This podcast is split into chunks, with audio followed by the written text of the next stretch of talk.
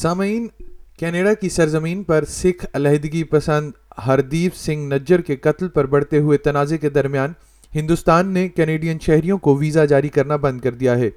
Canadian وزیر اعظم Justin Trudeau نے بھارت سے مطالبہ کیا ہے کہ وہ نجر کی موت کے حالات کی تحقیقات میں تعاون کرے۔ ہندوستان کے معاملات میں کینیڈین سفارتی مداخلت اور کینیڈا میں اپنے کونسل خانوں میں اس کے عملے کی سلامتی کو لاحق خطرات کا حوالہ دیتے ہوئے ہندوستان کی وزارت خارجہ نے ویزا درخواستوں کو عارضی طور پر روکنے کا اعلان کیا ہے۔ وزارت خارجہ کے ترجمان اریندم باگچی کی جانب سے اعلان ایسے وقت میں سامنے آیا ہے جب چند گھنٹے قبل بھارت میں کینیڈا کے ہائی کمیشن نے کہا تھا کہ وہ ملک میں عملے کی موجودگی کو عارضی طور پر ایڈجسٹ کرے گا۔ مسٹر باگچی کا کہنا ہے کہ ہندوستانی وزارت خارجہ صورتحال پر نظر رکھے ہوئے ہے۔ You are aware of the security threats being faced by our High Commission and consulates in Canada. This has disrupted their normal functioning. Accordingly, our High Commission and consulates are temporarily unable to process visa applications. We will be reviewing the situation on a regular basis. یہ اقدامات دونوں ممالک کے درمیان کشیدگی میں مزید اضافے کی نشاندہی کرتے ہیں، جب کینیڈا نے اعلان کیا تھا کہ وہ جون میں سکھ کارکن ہردیپ سنگھ نجر کے قتل میں ہندوستانی حکومت کے ایجنٹس کو جوڑنے کے قابل اعتماد الزامات کی پیروی کر رہا ہے۔ وینکوور کے مضافاتی علاقے سرے میں سکھ گردوارے کے باہر دو نقاب پوش حملہ آوروں نے نجر کو گولی مار کر ہلاک کر دیا تھا۔ ویزا سہولیات فراہم کرنے والی بھارتی company B L S international کا کہنا ہے کہ کینیڈا میں ہندوستانی مشن کی جانب سے جاری نوٹس میں اگلے نوٹس تک ویزا خدمات کی معطلی کی آپریشنل وجوہات کا حوالہ دیا گیا ہے۔ وزیر اعظم نریندر مودی کی حکومت نے اس مبینہ قتل سے کسی بھی طرح کے تعلق سے صاف انکار کیا ہے۔ مسٹر باگچی کا کہنا ہے کہ ہندوستانی فریق ان الزامات کے بارے میں کینیڈا کے پاس موجود کسی بھی معلومات کا جائزہ لینے کے لیے تیار ہے۔ No specific information has been shared by Canada on this case either then or before or after. We have, as we have said, or I think we've been very clear, we are willing to look at any specific information. We have conveyed this to the Canadian side, made it clear to them that we are willing to look at any specific information that is provided to us, but so far we have not received any such specific information.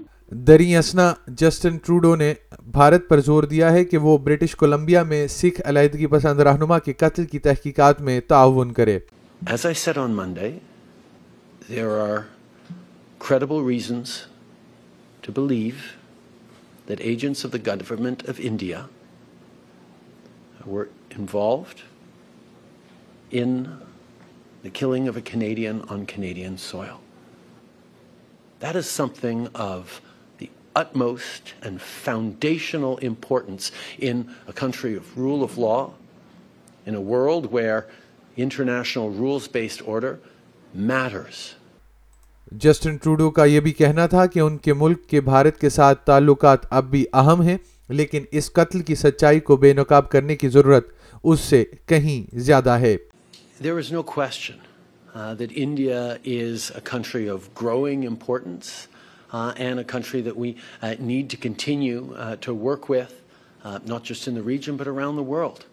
And we're not looking to provoke or cause problems, but we are unequivocal around the importance of the rule of law and unequivocal about the importance of protecting Canadians and standing up for our values. امریکہ کے قومی سلامتی کے مشیر Jack سلیون کا کہنا ہے کہ ان کا ملک بھارت اور کینیڈا کے ساتھ رابطے میں ہے اور امریکہ چاہتا ہے کہ ان الزامات کی مکمل تحقیقات کی جائیں۔ We are in constant contact with our Canadian counterparts. We are consulting with them closely.